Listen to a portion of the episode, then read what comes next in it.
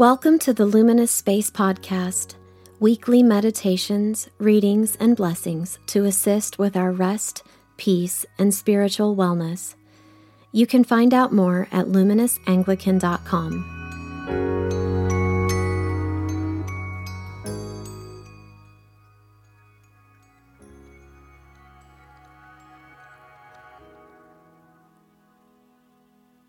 To the glory of the Father, and of the Son, and of the Holy Spirit, as it was in the beginning, is now, and will be forever. Grace, mercy, and peace from God our Father and the Lord Jesus Christ be with you. We're finishing up a study through the book of James. In the lectionary, we're looking at James 5 13 through 20 today. I'm Father Chad Jarnigan, vicar of Luminous Anglican. Are any among you suffering? They should pray. Are any cheerful? They should sing songs of praise. Are any among you sick? They should call the elders of the church and have them pray over them, anointing them with oil in the name of the Lord. The prayer of faithful will save the sick, and the Lord will raise them up. And anyone who has committed sins will be forgiven. Therefore, confess your sins to one another and pray for one another so that you may be healed. The prayer of the righteous is powerful and effective. Elijah was a human being like us, and he prayed fervently that it might not rain. And for three years and six months it did not rain. Then he prayed again, and the heavens gave rain, and the earth yielded its harvest. My brothers and sisters, if any of you wanders from the truth and is brought back by another, you should know that whoever brings back a sinner from wandering will save the sinner's soul from death and will cover a multitude of sins. The word of the Lord. So, James is covering a lot of ground here he's bringing awareness to different parts of life suffering, cheerfulness, like sickness. Wherever we find ourselves, James is saying that there is something significant at play. He's also encouraging the church to be the church in such a way that's essentially foreign for us, I think, to think through. Is any among you sick? Let them call for the elders. There's a Greek word here for the elders. This is presbyteros. And this is also goes to the assembly. This is Greek for ecclesias. This is the church. In in most church traditions, like Christian traditions, and the Eastern Orthodox,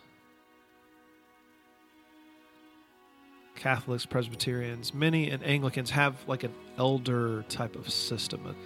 It used to be more of a an ordained person who have gone through the whole process that a deacon or a priest would go through, who serves the local church and who has been ordained for ministry of the word and sacrament and everything that comes along with it.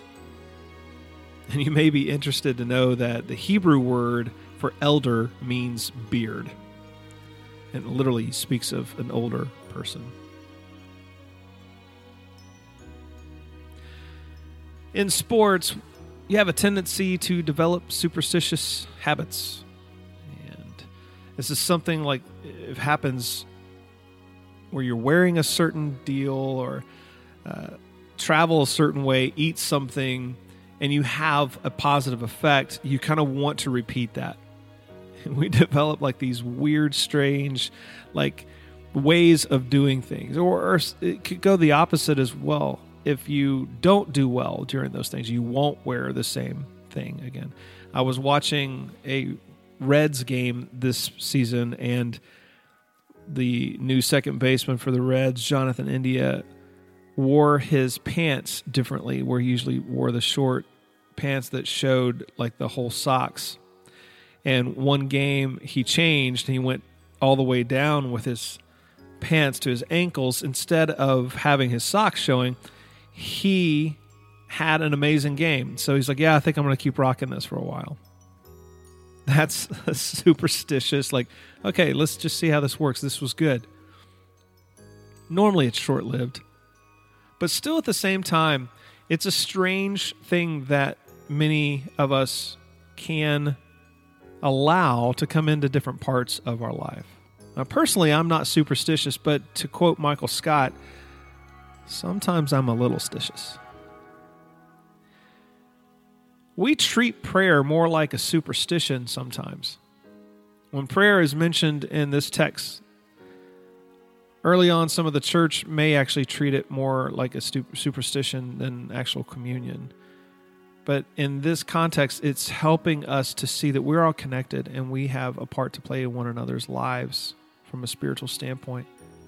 In monastic practices, there is a time where the monks do not pray the same way that they usually do, and this is to change up their habits. And think of it like shifting our weight from one leg to another when one falls asleep. As for prayers, we should be cautious with the whole everything happens for a reason. That idea has done us a lot of harm. And there's probably an invitation found in difficulties.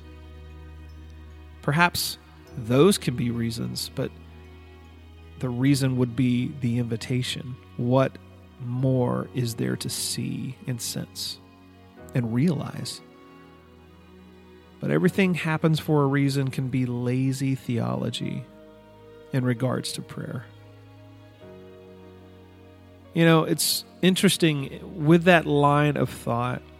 So many that I've encountered over the years, probably myself included, have had a tendency to allow their spiritual life and their prayer and that inner life to kind of be sitting on pins and needles, like wringing of hands. Have I missed God?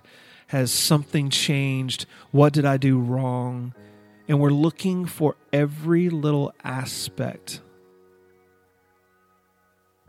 Perhaps we're sitting on a bench listening to the wind hit the leaves and the trees, and we think, oh, is God trying to say something? Quite frankly, Perhaps we're just supposed to enjoy the sound, enjoy the breeze. That is that invitation. Life has a way of readjusting our expectations and perspectives.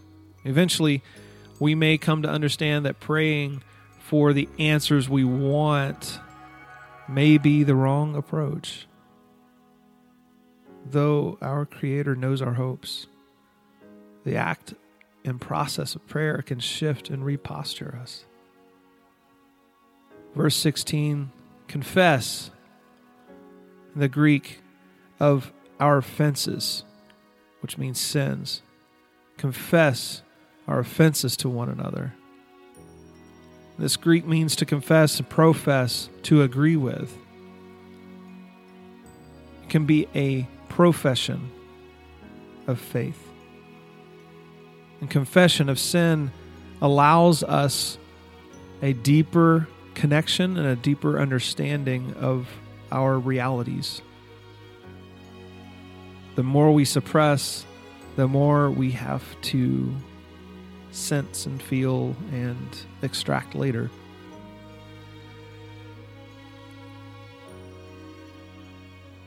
The word hamartia, this is Greek means sin, an offense, missing the mark with regard to truth or duty, failure to meet a standard. When I first moved to Nashville, I had some strange jobs, and They were part time jobs. I worked at a booking agency. I worked as a uh, an importer exporter company. For any Seinfeld fans, you're probably thinking he worked for Vandelay Industries. and finally, I worked at retail, selling clothes. Every single one of these jobs, I had people eventually confessing things to me. I was so confused and I didn't really know what was happening at the time. But by the third time this happened, this connection helped me to realize that there's probably something more at play, something more going on in these circles. Sometimes it was little things, sometimes it was things that I was really hoping that I could unhear, but wasn't really the case. I was always surprised by it, but I believe that people needed someone to listen and then maybe be encouraged to go in another direction or go and sin no more. I found that fascinating and maybe foreshadowing of the future. Confession could be one of three things here it can be to God, can be to a person whom we have offended. Or thirdly, it can be to a spiritual advisor, a priest, a pastor. It used to be more customary to confess some things to the entire church because you lived in such a tight knit community and parish model where you go to the same market, the same doctor, the same feed store, the same pub, and you needed to keep a short list of offenses.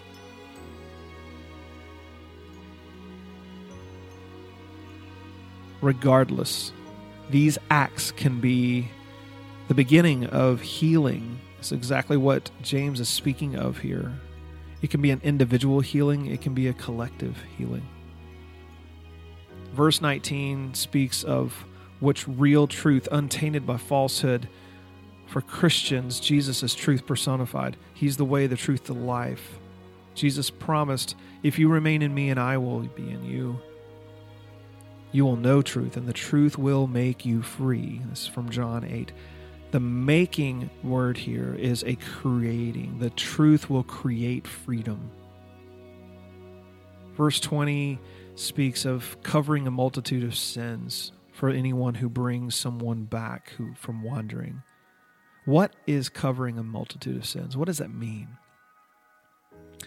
That means love each other fervently. Peter writes, because love covers over a multitude of sins in 1 Peter 4.